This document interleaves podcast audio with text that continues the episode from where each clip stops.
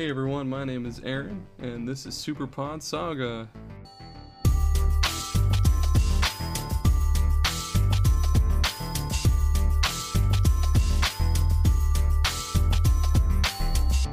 Yeah, for any first-time listeners, this is the podcast where Aaron and Tommy discuss a different topic each episode, and we'll talk about it right down to the bone, and then we'll select the sweet video gaming marrow right out of those digital bones. You can find us on Twitter, Instagram, Facebook, TikTok, and Tumblr. Just search for Super Pod Saga, and you'll find all of our stuff available in our link tree as well. And unfortunately, Tommy couldn't be here with us today, but we've got an awesome guest for you. It's uh, it's Bill from the Gaming and Collecting Podcast. How, how are you, Bill? What are you doing, man? Hey, dude, I'm doing all right. Uh, thanks for having me again. Yeah, yeah, you bet, absolutely. What's uh, yeah, go ahead and introduce your, your show and all that stuff, and what uh, whatever you guys are doing. Yeah, so um, I'm one of the two hosts of the uh, Gaming and Collecting Podcast. Uh, the Gaming and Collecting Podcast is mostly a gaming and anime-based uh, nostalgia podcast I host with my um, sister Alex. Uh, we kind of go over different topics from like our childhood, but also like some modern stuff. We kind of switch between gaming and anime-related topics. Um, it's been going pretty well so far. Awesome, yeah, and I saw um, in the one of the Discords earlier that you're really liking Yu Yu Hakusho, which is awesome. Yeah, that, that may or may not be a future topic at some point.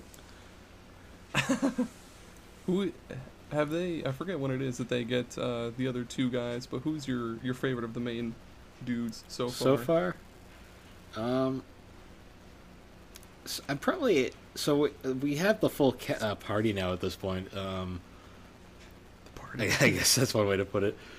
Uh, I, I guess Yusuke, just from a character standpoint, just because we haven't really got enough yeah. like character development for Hiei or uh, Kurama yet.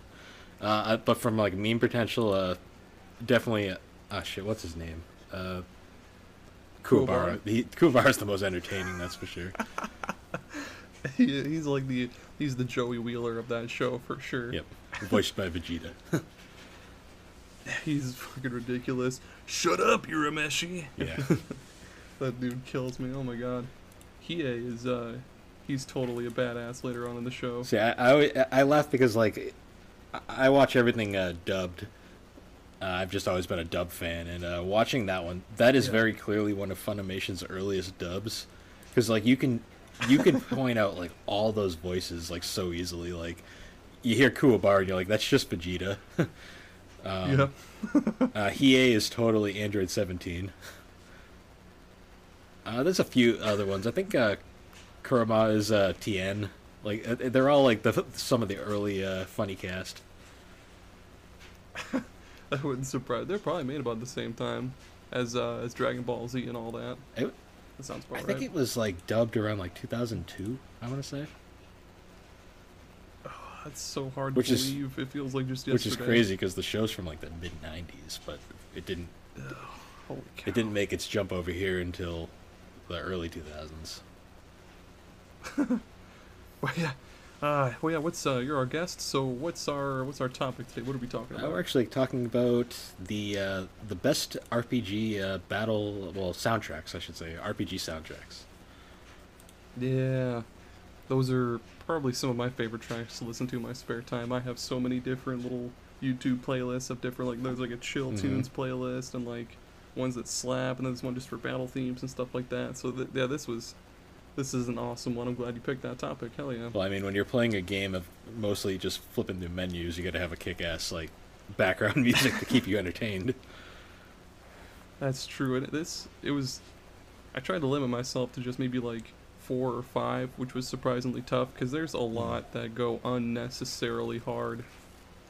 It's uh, there's quite a few, especially from like recently actually that were super duper oh, good yeah. as well. And there's like s- certain oh, yeah. composers too that you like immediately will like signal out to because they just like have like a tr- great track record. Oh my god, yeah. What's uh, who's the guy that does Final Fantasy again? I always forget his name. It's like Nobuo. Uh, Nobuo Uematsu. Yeah, there we go. You can always tell. The oh my god, he, I don't think he's done a bad Final Fantasy yet because all I just haven't ever listened to like eleven or fourteen, but. Everyone else has been yeah. good so far, but I'm sure he'll be on this list at some point. Oh my god, yeah, absolutely. And I, I also tried not to include Final Fantasy nine on this because everybody knows, if you watch if you watch our show, you know I love Final Fantasy nine. It's not on this episode, so you're welcome. but but yeah, yeah, you're our guest once more. So yeah, go ahead with your uh, with your first one if you want. Well, if we're gonna, ironically, um, you, you mentioned how you didn't want us to do nine, but um, I can't like do an R P G soundtrack episode and not talk about Final Fantasy eight soundtrack. That one is surprising. Yeah, that one's super good as well. I love the battle theme on that it's, one. I, I've made this comment with a lot of people over the years, but to me, I think it's actually his finest work.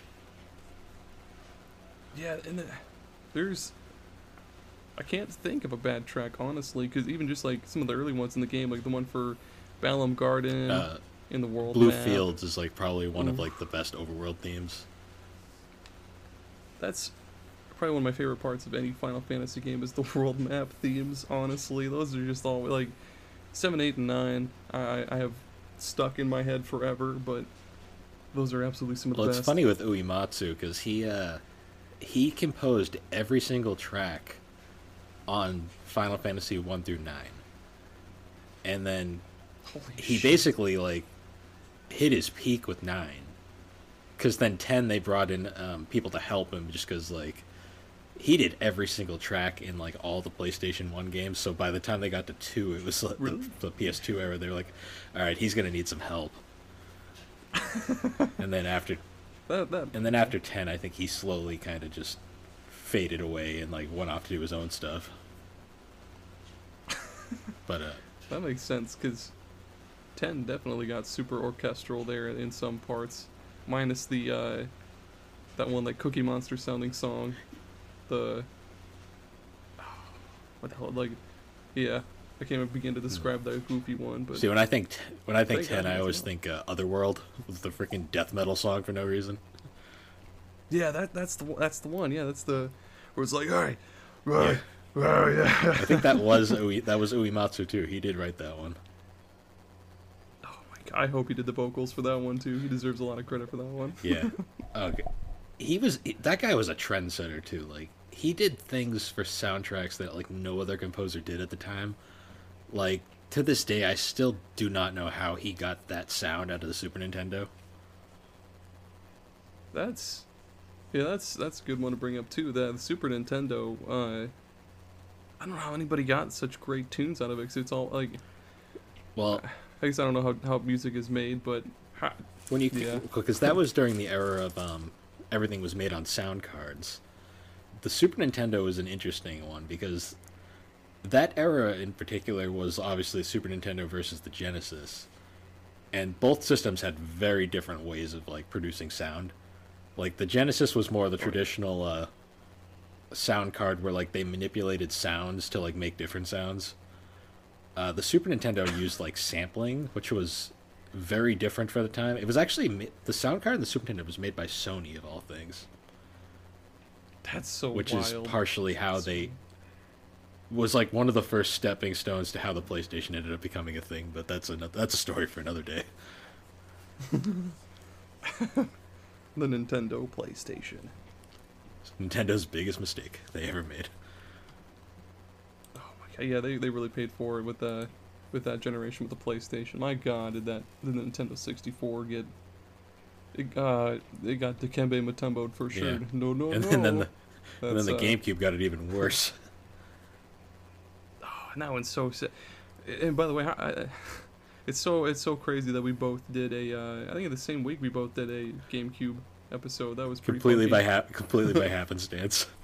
That GameCube's just so great though. It is. It's It's hilarious that when you realize that that's technically a failed console. Oh my god, so many awesome games on it too, and uh, I I don't think yeah my list didn't have any GameCube games on it, unfortunately, because I it got beaten up by quite a few other awesome yeah. games. But unfortunately, R P Gs were not the GameCube's biggest strong point. There was a few no, it... classics, but like compared to P S two. Yeah, it's just, it definitely got shut down. I mean, that yeah, that uh, entire generation could literally could literally be described as curb stop. PlayStation two did like decimated basically everything in that generation. It it really did, and it, uh, we we I don't know if you guys talked about this in your GameCube episode, but we talked about it in ours. But the PlayStation two could just do everything. It could do C Ds. It could do D V Ds. It it also had uh well no I guess it needed a no it had built-in LAN I believe mm. on the original model, and it was it was everything all in one. It's crazy. Well, I I had mentioned that like the majority of like me and Alex actually lived in a big uh, like Nintendo heavy area for what, for whatever reason. We were like the one like family that had PlayStation stuff. Um, I we kind of joked that uh, during that era, the everyone had a P S two, but like you go to a, a friend's house and they have a P S two, and you'd be like, "Oh, you want to play some games?" And their response is, "Oh no, that's our D V D player." So, yeah, we we uh, when I first got my P S two, that was the first thing I did as well. I, I just played a, a D V D, and I I couldn't tell you what the hell movie. I think it was. It was some random one that we had, because that was around the time D V Ds were just mm. getting to be popular. So it was some bullshit one, like, I think it was like called The Ghost in the Darkness, and it was all about lions or something. I forget. I was little as hell, but it's great. It, I think. It was definitely the cheapest, uh, cheapest D V D player at the time. Hell yeah, it was. And I and I'm gonna talk about one of my favorite soundtracks ever, which was a game that was eventually ported to the, the P S two, so that segue almost made sense, but uh, Grandia two is... Grandia two. It's so good. I, I saw you posted that earlier in the server. uh, oh my god! The tra- so many good tracks. The tragic P S two port, because my god, it is rough. Yeah, there was... I I haven't played the, the P S two version, because I, I only... I've only played the the H D remaster that they have on the Switch. That's actually based off the P S two version. I, okay. I remember reading um, a couple places somewhere about how they fixed this like huge texture issue that the P S two had. Where, yeah, like, the, it was like after battles or. The whatever. P S two version was a butchered port compared to the Dreamcast original, which is always baffling to me because the Dreamcast was weaker than the P S two, but. Yeah, and I mean, yeah, I, I still I kind of adore those. The, the graphics on Grandia two, I, I don't know what it Dream, is about it, but everything just looks so neat. Dreamcast era three D was very fascinating. Like it, it wasn't the prettiest three D, but it had a distinct look to it that just kind of like. It holds up to this day. Like there's a reason why people consider oh, yeah. the Dreamcast to be one of the greatest like failed consoles ever made. It, yeah, it absolutely is, and uh, it, I don't know when the hell we'll ever get Power Stone one or two on any other console ever. Other than that one P S P that's... port years ago, yeah. Oh, yeah. That's right, yeah. I forgot about that one. I always forget about that one. Well, everyone forget forgets about the P S P because everyone thinks... When they think P S P, they always think, oh, yeah, that thing that played J R P Gs. That thing that had really small D V Ds that you can't really ever find anymore, that are hard to find. Yeah, that's true. But, oh man, yeah, Grandia two had some really good tracks. Like, uh, no matter where you go or what you're doing in that game, ex- except for maybe like one town that has no background music to it, every track is just, it's so serene and, uh, I should say for the towns, and when you're just like exploring and stuff, it's so serene and just ambient, and it makes you feel like you're a part of that, well, not a part, you're in that town. I, I don't know how to explain it, but it's good. So the composer for Grandia two was, uh, Um, I apologize for these uh, names because I'm probably going to butcher them, but uh, Nor- Noriyuki Awadare, or Dar, I- I'm your guess is as good as mine there. That's alright. Uh, it looks like other works he's done, because he actually, he worked on like the Lunar games, it appears. Oh, he did Lunar Eternal Blue. Whoa. That's where that, that name nice. comes from for me. Uh, um, and Grandia, of course, and Grandia one as well. He had a pretty unique style, though. It's very... It could be very, like, atmospheric at times, but also very, like, kind of, like, poppy and, like, uh, upbeat. Mm. Which really... F- oh, yeah. The, which uh, really fit for the time in a lot of ways. Yeah, the...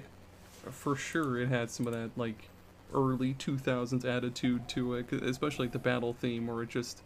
starts off kind of kind of soft and easy, and then you hear that guitar like squeal there toward mm. the middle. Like, it definitely had that early two thousands beat. P S one Dreamcast attitude that you'd see in like Sonic Adventure. Yeah. Or something. The era of real of like when synths were getting pushed away and like real instruments were finally starting to get brought in. It was a fun time for R P Gs. That really was. And if if uh, if either yourself or anybody else is listening to this and you want to find some of the best tracks, uh, probably the best one is it's called In Town Agil. And there's also Dangerous Zone and Nightmare Village Milm. And because there's no official soundtrack for the damn thing, so I've just been stuck going on YouTube to find it. But yeah, that, those are the three best. Mm. Yeah, Grandia two. Dang, I really want to play that game again at some point. It's just there's so much R P G and I don't have time right now. It, oh my gosh, and I, I love that uh, there's so much customization to it because... Uh, unlike other R P Gs where your characters learn new skills or spells by leveling up or through like other like this like a sphere grid or whatever, you just equip different books or no that's only spells I should say different books for like different element spells and stuff like that. And I, it's, yeah I love the battle system too, like good. How it kind of like you you kind of like would plan things ahead and then like you'd have to like kind of wait, like it was more strategic but also it was still turn-based and like simple. Hell yeah, that was, and you, yeah, you could cancel enemies' turns, or you could attack them and delay. That needs to be brought back. That was, well, I guess they have in other games, but yeah, those games were just so good. More so the second than the first, because sometimes the first is really, really janky, mm-hmm. and like your characters will be stuck like perpetually running into an enemy, and they won't go around. But classic yeah. two D, two D uh, era three games. Um, so I guess moving on to uh, my next one. So this one is a fairly recent game that recently got a very hyped re-release. So have you ever played an R P G and like, like not even like two hours into it and you immediately had to own the soundtrack? Oh god, because it was yeah. that good. Oh my god. Yeah. So the most recent game for me, where literally like two hours of gameplay, I jumped onto eBay and imported the soundtrack because it was that good. Uh, Persona five. Yeah, I I could have seen that coming. Yeah, that, that one is just too good. It's so jazzy. Which, and it's jazzy, but it's also rocky yeah. and like there's like pop air moments, and it is one of the most diverse soundtracks I think I've heard in an R P G in years. Oh, there was there was one that I downloaded the other day that was because I, I I've only played just a. Well, like maybe twenty hours of Persona five, so I haven't probably gotten all the best ones yet, but there's a couple really, really good ones that I would love to... Royal Days, that's a good one. And that's, about, that's all Beneath, I have. Beneath the Mask is like a classic. Yeah. Uh, the theme when like you're in uh, the protagonist's like like little apartment or room that he uh, stays in, like gradually throughout the game, it's slowly as you get through the story that song like evolves and gets more and more complex with each and every like chapter, which is a really fun like That's touch. Cool. Um, it says a lot too because like I- I've said on a lot of uh, podcasts, uh, Persona four is my favorite game of all time, but five soundtrack is on another level. Like four soundtrack is. is great as well, but five soundtrack like pushes like the boundaries of like. What a video game. Honestly, it's I don't even like to call it game music because it's literally just music. It really is. Yeah, they and it, it's so it's so hard to believe that that game like like the, the music in that game is so diverse when other games are just kind of like I feel like most R P Gs just kind of default to like orchestral or like maybe something synthy, but that game they were just like no, we need so many more trumpets. We need trombones. Like one of my uh, The song that actually convinced me I needed to own that soundtrack was uh, the victory music whenever you finish a battle. Oh, that's where a good like that one, weird, yeah. that weird like keyboard like starts playing and it like just starts jamming out. And I'm yeah, like, yeah, dude. I like I need to own this. I paid fifty dollars to import that thing too, which was nuts at the time, but it was so worth it. Sometimes after a battle, I'll just leave them perpetual, like just leave them running forever, just so I can jam out to that, like dun, dun, dun, dun, dun, dun. Like, oh man, that's a really, really good one. I love how every song in that game feels like a heist too. Like they, they have the heist theme throughout that entire thing. Or like when they're like before you uh, go on a mission, they're like chilling in like the mall or like at the subway station. It just kind of has that like kind of like chilling music, like but they're like still plotting their uh, next uh, heist, I guess you could say. I will. I will say that uh, I've I've played maybe like halfway through three and four, but I never expected five to be like like they're planning heists, like they're actual thieves. Like I've heard of the whole Phantom Thieves thing, but I didn't realize they were actually like Mission Impossible kind of thieves, just going covert and going in there. uh, five five is so good, like in terms of gameplay. I I'll still to this day say I think four has a better story, but five's gameplay is like it takes the best of like aspects from three and four and just refines everything. That yeah. Like. Like, th- so even, like, from a soundtrack standpoint, like, three is, like, super, like, dark and moody. Uh, four is very positive and upbeat. And then five is, like, a straight-up, like, jazz, like, band ensemble. It's crazy. I still, to this very day, have not looked up any... Like, like I haven't looked up the story on, like, Wikipedia or anything or, like, tried to spoil it for myself because I I want to beat it, but it's so fucking long. Eventually I'll, I'll beat it, but, yeah. It, it, it. I, I do I do a yearly playthrough oh of that God. game. It's like a hundred and like thirty hours, I want to say, for just the the story. Or is there like other side stuff you can do? Well, that's like doing a full playthrough. Uh, at least like a, a full playthrough I usually do. Uh, I I think a complete playthrough can be up to like a hundred and like sixty hours, depending on how you. Uh, how you play. Holy shit. I mean, if, if you just kind of rush your way through it and like don't do any of the social links, you can probably do it in maybe under one hundred. Hmm. That's keep in I'll mind do. too keep in mind Golden also added a ton of shit. Fuck yeah, I'm never gonna do that. No, I'll, I'll try it once it comes to Game Pass. I'll, I'll do it so I don't have to bust out the old fat boy P S two anymore. Yeah, well then Golden just is the definitive way to play that game now. Um, speaking of, uh, while we're still on the whole Shin Megami Tensei series, Shin Megami Tensei four is one of oh, my, wow.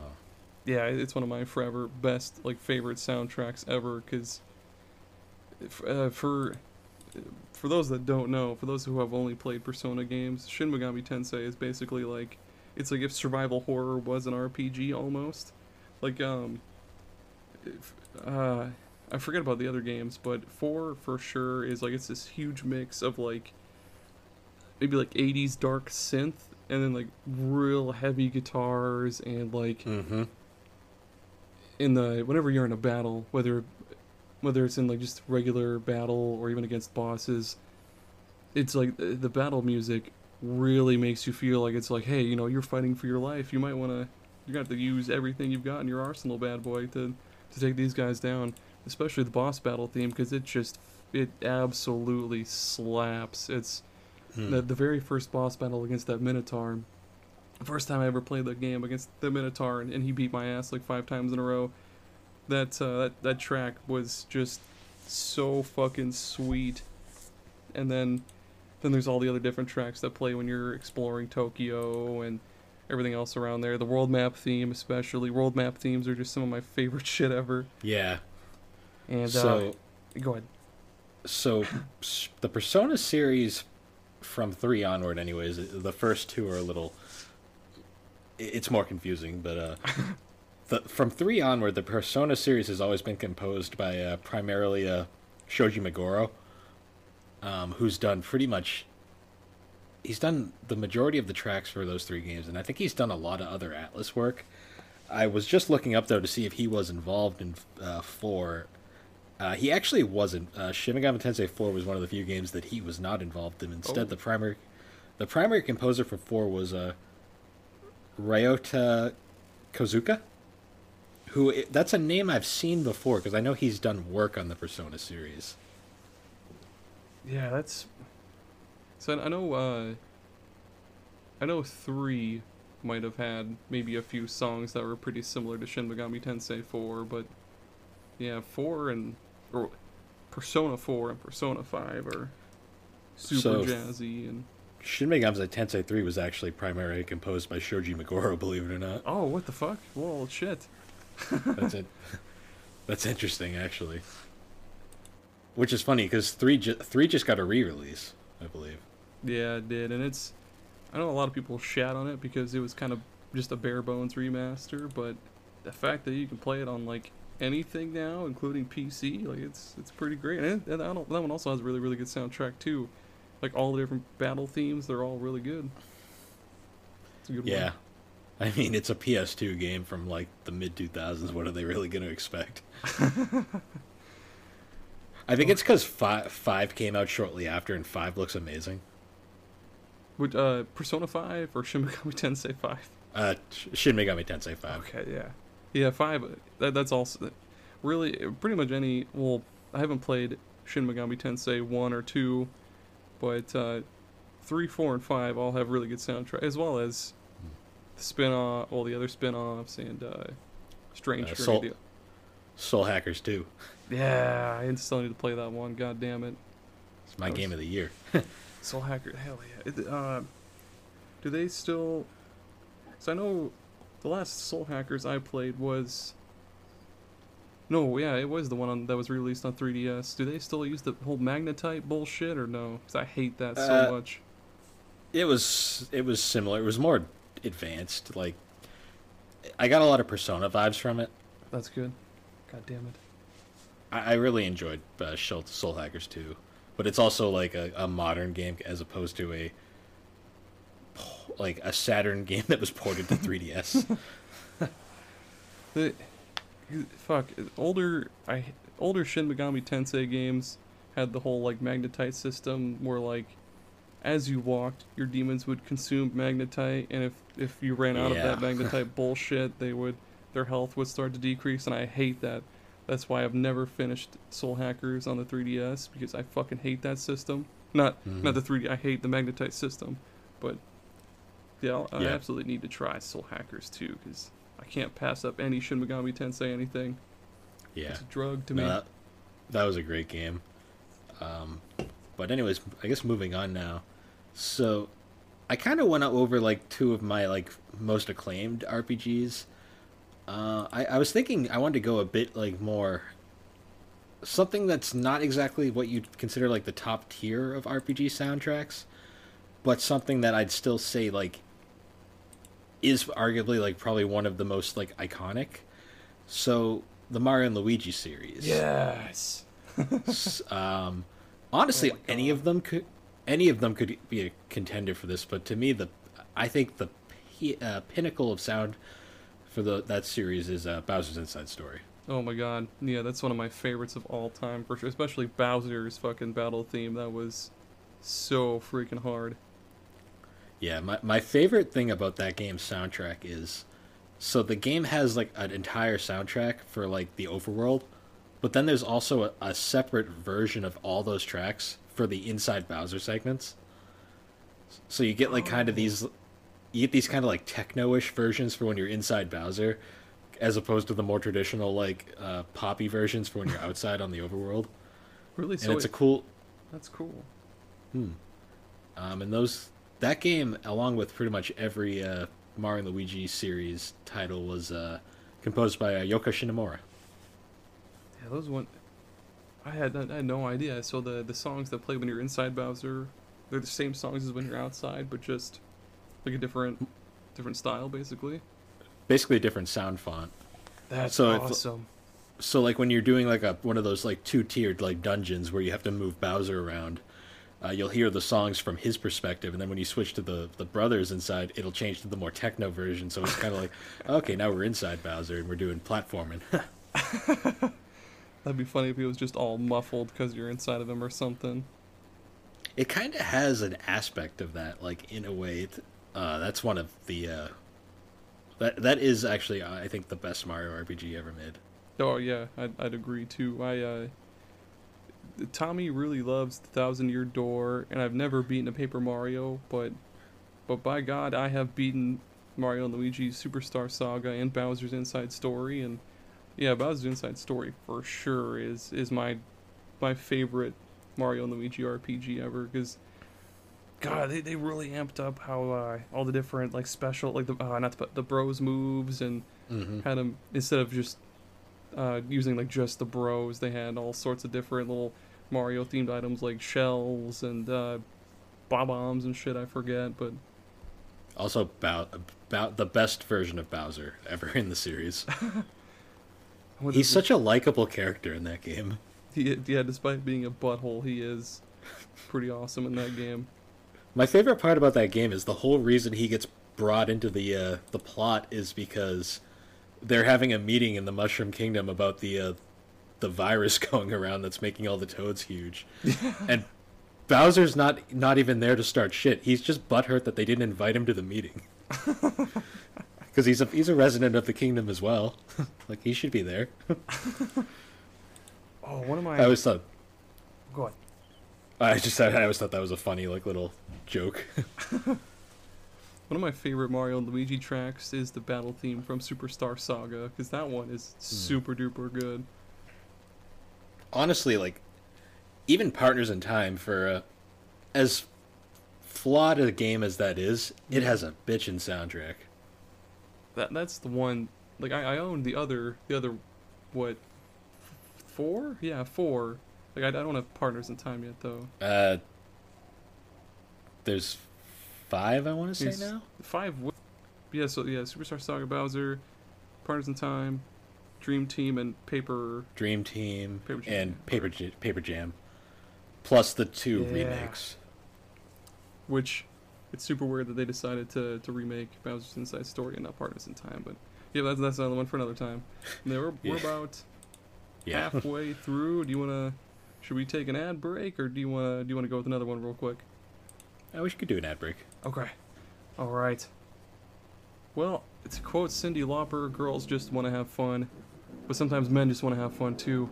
After all, all work and no play makes Jack a dull boy, and oh man, did Jack deliver.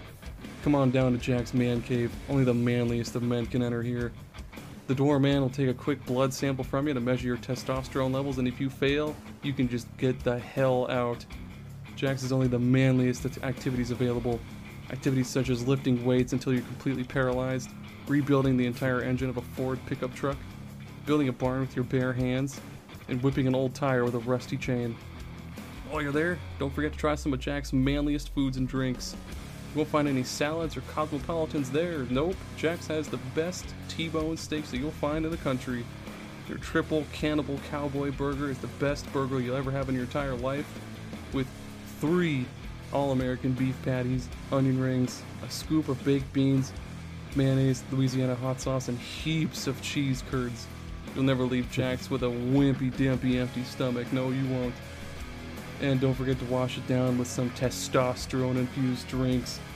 While you shotgun a six-pack of Coors Light, or just have a tall glass full of straight bourbon whiskey. No ice cubes at all. That'll sure wet your whistle. That's right, it's Jack's Man Cave. No girls allowed.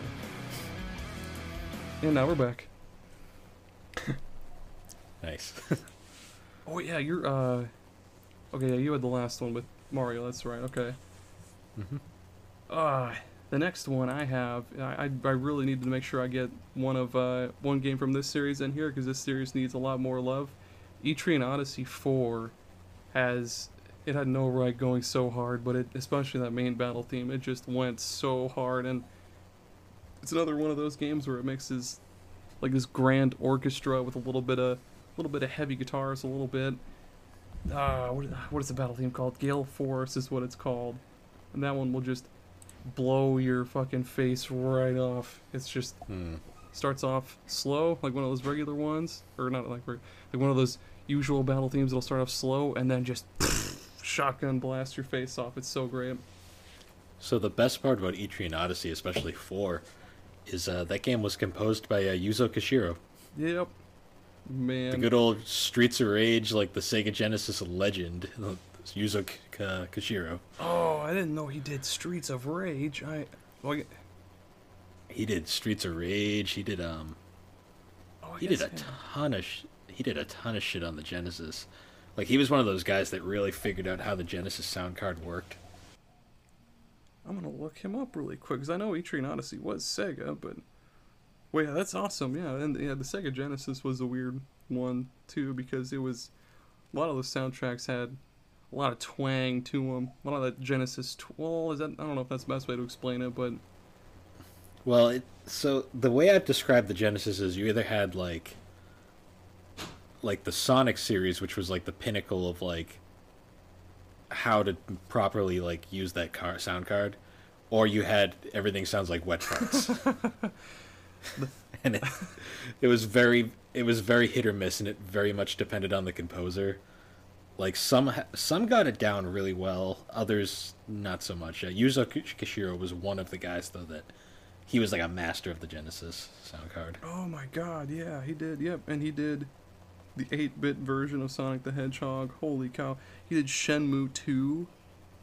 And, oh, Shenmue and Shenmue two. Mm-hmm. That's awesome. Way, way to go. Uh, Beyond, Beyond Oasis. And and he did almost one of my other picks, but he did Seventh Dragon, like the whole Seventh Dragon series. I almost picked one of those. Those are also really, really good. Uh, he did a ton of stuff. Like you, you I, I didn't realize he did like the entire Etrian Odyssey series too, which is even cooler. Oh, he worked on Kid Icarus Uprising. That's another one. I'm still dumbfounded by the fact that he did Streets of Rage two, because that was that's a legendary soundtrack. A legendary soundtrack for a legendary game. Like, Streets of Rage two still is just as good nowadays as it was back then. Uh, the next game I wanted to talk about... So this one, this was tough, because I was trying to, like, break down, like, a whole bunch of different games that I've played over the years. Uh, but actually going back to the Genesis, um, yeah. Phantasy Star four. Oh!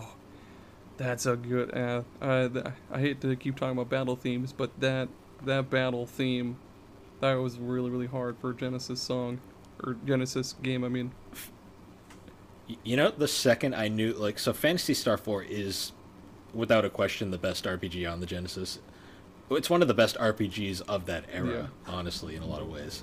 One of the ways I knew from the start that that game was, that game's soundtrack was going to be good, the second you start the game up, that opening, like, intro with just, like, the bass just, like, blasting out of your speakers, I'm like, holy crap. I'm like, this this one hits hard. Blasting out of your, out of your like, late nineties C R T as, as hard as they could go. That game had such a cinematic look to it, too. Like, it had the, like, anime, like, manga-style, like, yeah, uh, cutscenes that would pop up. And it did, like, the, the whole, like, uh, killing off a main character, like, killing off a party member, like, in uh, way before Seven did it. That's, and I, I liked how I liked how the the battles looked, because back then, that Earthbound, you, you didn't ever see your characters. It was just they did their attacks or whatever. But on that game, it was cool how it was, it was just kind of like you see the characters' backs, and then you actually like see them attack and like chopping at the enemies and doing their yeah. spells and shit. Like that was that that is a really good game. Well, because at the time you had, like, two different battle systems. You had either the Final Fantasy yep. style, where, like, it was, like, a side view, or you had the Dragon Quest style, where it was, like, a first-person view, which Earthbound directly copied. And Sega kind of was, like, the best of both worlds. They had the... It was the Dragon Quest, like, f- uh, front view, but it also had elements of the Final Fantasy style, like, side view, which was kind of cool. Yeah, I like that. That game oozed, uh, Phantasy Star four, I mean, oozed a lot of style, because, yeah, like you mentioned, those little, like, manga panels and the cutscenes, oh, those are so good. All the characters had, like, a real, real, real nineties anime feel to how they how they looked, like their little character portraits and everything. Their writing That's was beautiful. Phenomenal, too, because, like, that game made you really adore that, um... So the game bait and switches you right at the start, because it tricks you into thinking that this one character is the main character, and then just kills her off halfway through the game, and you then gives you the false sense of hope that you might be able to get her back, but then goes, nope, she's gone forever. This is the main character of the game, and it's like, wow. It's like, Shit. Way to just punch us, punch us in the gut. Dude, while we're on the topic of the Sega Genesis, Contra Hardcore... It definitely deserves the title, like the whole hardcore, because holy fuck, that very first level is just, it's a fucking jawbreaker, like just a jaw buster of a track right there that really sets the tone for the whole game for you. Like, oh my god, yeah. I have, I couldn't find that song anywhere on YouTube. I had to actually like download an actual, like M P three copy of that song from the, the game's official soundtrack and everything, and oh mm. my god. This isn't an R P G, but like, speaking oh, of yeah, yeah, yeah. speaking of the yeah, s- speaking of the Genesis, well, I'm gonna break it right here too. Uh, speaking of the Genesis, one of like the legends of that uh, console was uh, Howard Drossen, who did a bunch of uh, songs for uh, Sonic three, uh, particularly the and Knuckles half of Sonic three. But um, one of his probably best like soundtracks he ever did was uh, Comic Zone. Oh yeah, I always forget about that game. Yeah, that had a really slapping one too, Comic Zone. It sounds like a nineties grunge album. It's amazing. Man, I, I'm, I'm still. I was hoping that by the time you finished that, I would have picked my last one, but I'm still kind of struggling. I'm, I'm just gonna. Uh, I'm just gonna say the whole Bravely Default series. Mm. They all have such such good. It's another one of those ones where it's like a mixture of. mixture of the orchestra and really hard guitar or heavy guitars. And oh, if I had to pick one, I guess I'd say the very first game. Yeah, the uh, Revo, yeah. I think his name was uh, composed. It. Yeah, Revo. Marty Marty Friedman played guitar in that too, which is funny. Really? Yeah, oh, uh, from uh, Meg- from Megadeth. Mar- I guess Marty Friedman did some oh. guitar work in that game. Dude, I bet because the uh, what is it? The tracks for when you're fighting uh when you're in those like ele- elemental like crystal temples and you're fighting the bosses there, those guitars just they're they're not holding back anything at all. They're going fucking nuts. I can't even think of the name of that track anymore, but a lot of those a lot of the tracks in that game, especially like the different battle, like the final battle against Aerie, yeah that one mm. that one's got some pretty crazy guitars too. Not Bravely Default. It's sad because I think Bravely Default, uh, a set, a Bravely Second and Bravely Default Two, I think are better games inherently. Oh, yeah. But the first one just had such a great feel to it. It did. It. What's weird about that game is when I first got it, I thought it was just going to be like a, a more modern Final Fantasy One, basically, where you, you just make your character. They're just nameless, faceless characters that you just make and throw into the world. I thought that was going to be it, but they're actually like, in Bravely Default, they're actually well-developed characters with their own mm. personalities and their own like mannerisms and um oh what's her name, the princess chick, I, I forget. Oh, uh, uh, not Agnes, right? The uh, other one. I want to say Adia, but that doesn't sound right. No, I think that is I think it is Adia. I'm is pretty it? sure. Oh, it is Adia. Okay. Her, uh, her especially, she starts off real, real snotty, like real snotty. But then you learn that she, like, through all those little um, tail, like Tales of esque little like side story. Oh, uh, I love, I do. love games that add stuff like that. Yeah, you learn a lot about her. Like, she really, really loves food, and she, uh, man, they're, they're all such great characters. Those, those games are. If, if the listeners, if you haven't played Bravely Default, any of them, I suggest that you do. Well, maybe not the first game because it gets really repetitive well, there toward the end. But you kind of have to play the first game to play Bravely Second, though, which I think is yeah. But Bravely Default Two, it didn't get it didn't get nearly the praise the first one got, but Bravely Default Two was phenomenal. It was it was so good. That one, the, the that's another thing too. The the jobs in Bravely Default Two are a lot more refined and fluid than they were because the first game, I feel like a lot of the skills that different jobs learned were just worthless because there was a lot where it'd be like, here's, I forget what the names were. There were like skills that give you different weapons, but at like S level or something, or like skills that you wouldn't ever use. But Bravely Default two really streamlined that shit. So like every skill that you learned was inherently useful, and it's mm. great. Yeah, Bravely Default, I, I always felt like was kind of like, it was like Square, Square, uh, Squeenix's uh, love love letter to uh, fans of the classic Final Fantasy series. Like, yeah, they, absolutely, it was like is. to all these people who missed these early ga- missed the old style Final Fantasies. Like, here is a game for you. And it had lots of twists too. I, I'm still stuck on toward the end of Bravely Default two, but Bravely, uh, Bravely Default and Bravely Second had some pretty cool twists in them. Mm. No, nah, it's such a likable cast of characters, too, which is really important for an R P G, especially an older-style one. Oh my god, yeah. Alright, man, bring us out with a bang. What you, do you have a last one? So, my last one is... So, we had kind of mentioned it previously with the Bravely Default, but uh, one of my other favorite games of all time is uh, Tales of the Abyss, and Tales of the Abyss has yeah. a phenomenal soundtrack as well. Tales of the Abyss is composed by um, a pretty well-known composer in the R P G scene because he's done a ton of games. Uh, Matoe Sakuror. Uh, he's he's done pretty much all the Tales series. He's done the Star Ocean series. Uh, his his resume is huge. He actually played keyboards on Bravely Default, believe it or not. Oh, really? That's cool. Uh, so he's a very also kind of a polarizing figure though, because a lot of people think his music is kind of bland and generic, because uh, he just does so many projects. I think he also did like Valkyrie Profile and all those games. I'm looking him up right now. Holy shit! Yeah, he's he, he's done a That's lot a... of of games. Oh my god, he did Shining Force three. Yep. Damn. Oh, I did, and he did Golden Sun. Oh my god, yes, that was also one of my also almost mm-hmm. one of my picks too. Uh, Tales of the Abyss's soundtrack though is phenomenal. Uh, there's so many different styles. Like there's like industrial aspects. There's like rockin' songs.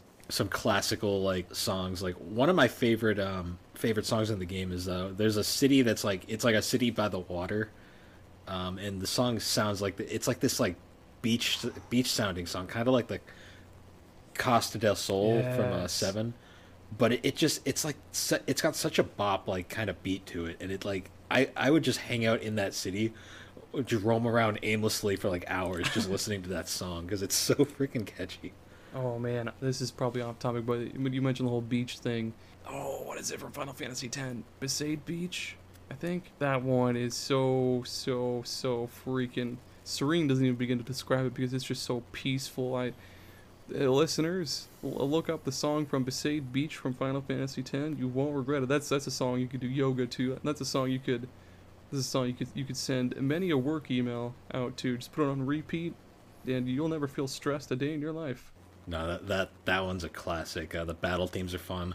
Uh, it does one of my favorite th- things where like the uh, the main theme of, of the game gets uh like to me like one of my favorite R P G like soundtrack cues is when there's a main theme and then that main theme is reprised multiple times throughout the game at different points.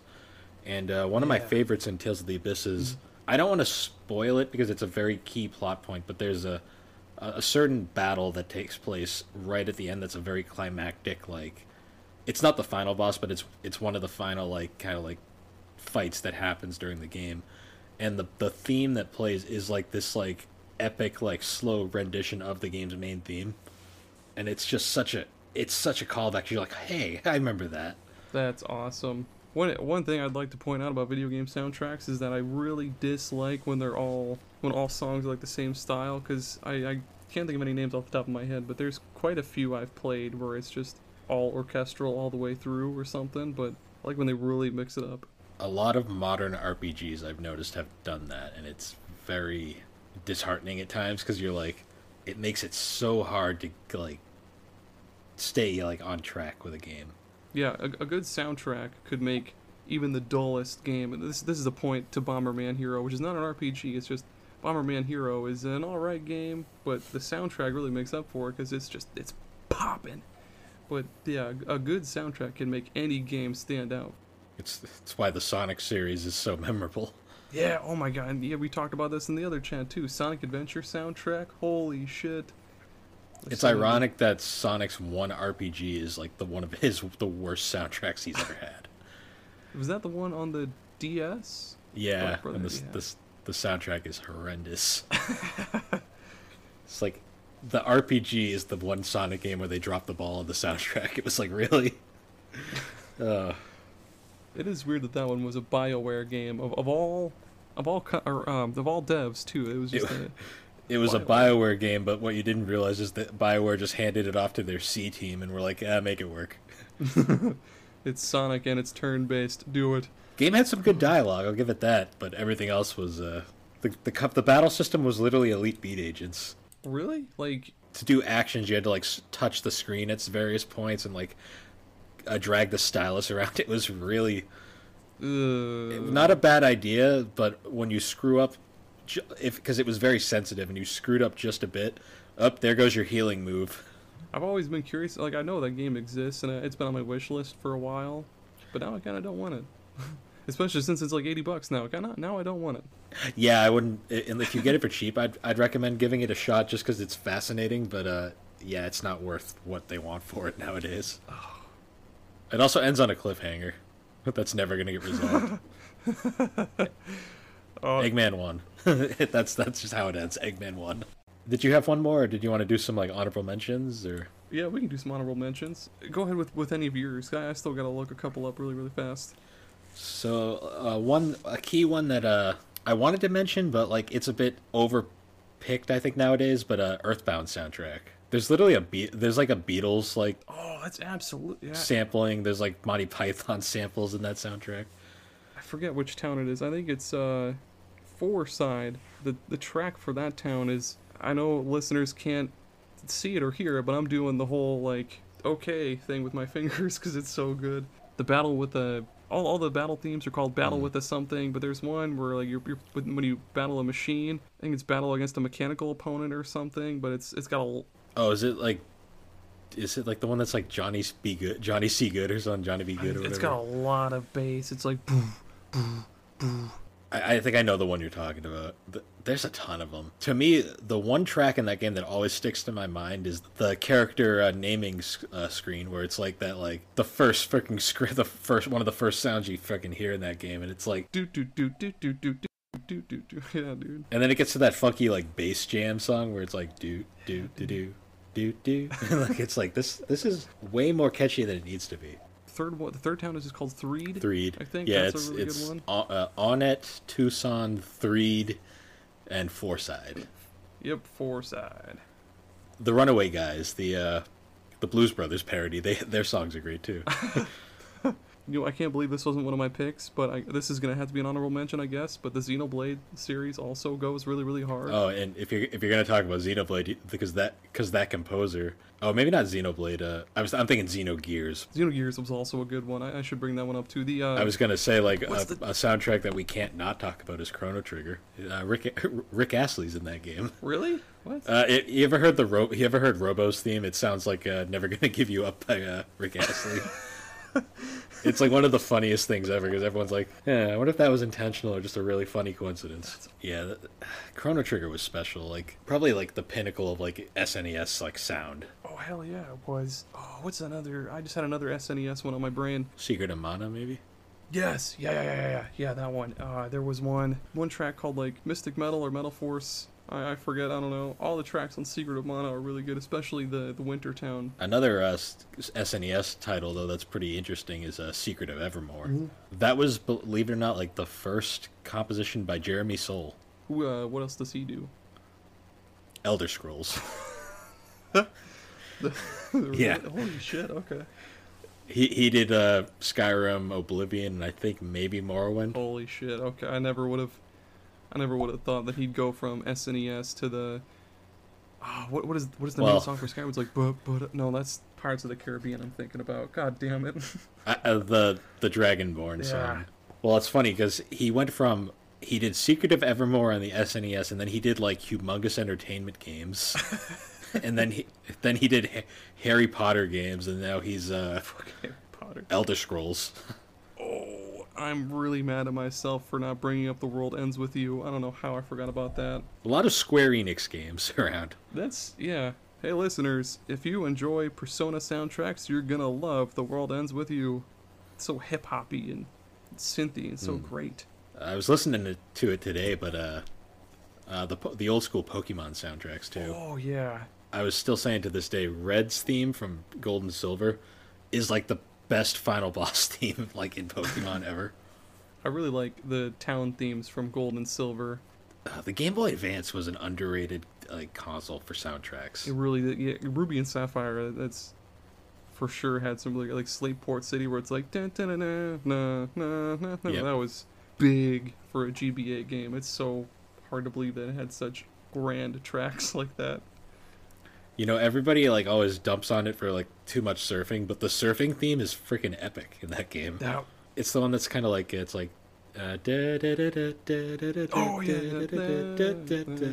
I know exactly what you're talking about now. I mean, Grant... Now it's forever in my head.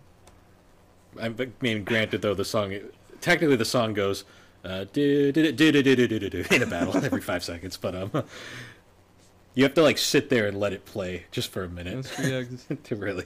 In, like, five seconds, you'll run into a, a Magikarp or some goddamn shit. A Wingull, oh my god. Enough with the Wingles. A Wingull or a Tentacruel, the, the Zubats oh. of the sea. I'm trying to think of another one that, like, would be a good, like, honorable mention, because I'm trying to think back to, like, eight-bit era, but there isn't a lot of eight-bit R P Gs that really come to mind. The only ones... I mean, other than Pokemon. Yeah, I mean, I can't say I've played a whole lot of eight-bit, or like, like R P Gs on, like, the N E S, or, like, I haven't ever played the Master System, so don't even, don't even bring that guy up, but the only R P Gs that come to mind for the N E S would be, like, Final Fantasy, and I think that's about it. Dragon Quest or Dragon oh, Warrior. Yeah, yeah, Dragon say. Warrior. But when I think Dragon Quest, I think like the later games, particularly like the D S ones. Actually, that's another game. Dragon Quest four has a phenomenal soundtrack as well. Yeah, it does. I don't know if this counts as a J R P G. Uh, well, Omori has a really good soundtrack, but I don't. I don't know if that one counts. If, if you haven't played Omori, Bill, I, I highly recommend that you do because that's a really good game. With a really, have to look into with that a one. really bumping soundtrack too. It's all over the goddamn place. I could honestly just sit there and listen to like R P G music for days.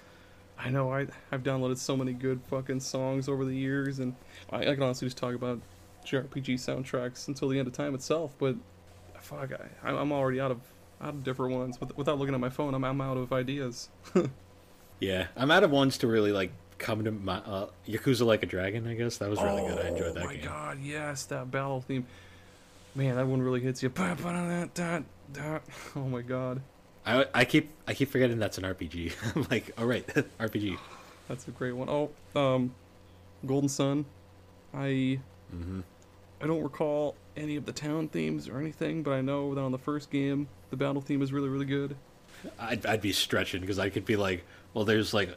This weird obscure R P G I played on the Game Gear from like thirty years ago or something before I was born, you know. Well, everybody, that's it. Those are all the best soundtracks. Don't even try to message us or add us with any other great soundtracks.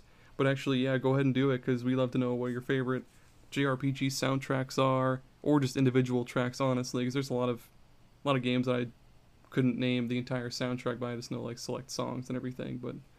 I could do an entire podcast on Persona five or like Final Fantasy eight soundtracks. So. Oh yeah, like a like a music appreciation thing, just sitting there vibing with uh, with like the coffee shop song from Persona five. That one is. Yeah, well, actually, uh, just a quick shout out. Uh, uh, the, our buddies over at uh, Gaming Together have a series called uh, Listening Together, and they actually did an episode on Final Fantasy eight soundtrack that I guessed oh, it on. So. God damn, that'd be a good one. I Final Fantasy eight needs more love. Go love Final Fantasy eight, everybody. But, uh, yeah, Bill, where can everybody find you? Um, so I have two primary podcasts that um, you can follow me at. There's, obviously, Gaming Collecting is my primary. Uh, that's on all the major podcasting platforms, uh, particularly Apple, Spotify. Uh, you can find it easily at uh, Linktree, uh, or I think it's just Linktree slash uh, The Barber Who Games.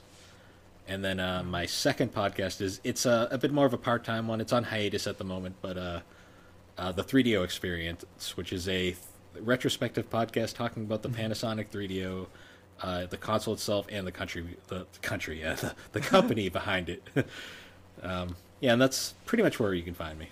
As for Super Pod Saga, yeah, you, if you follow us anywhere, you can find us. You can find us in our link tree. That's in almost all of our bios except TikTok because TikTok doesn't allow you to put anything in your bio because TikTok's weird. Um, but yeah, we're on yeah. Twitter, Facebook, Instagram, everywhere. All of our episodes are on Spotify, Apple Podcasts. If we're not on one po- on one platform that you listen to your stuff on, just tell us and we'll get it on there. But uh, but otherwise, that's it for us. And uh, thank you for listening. And uh, goodbye. Have a good one, guys.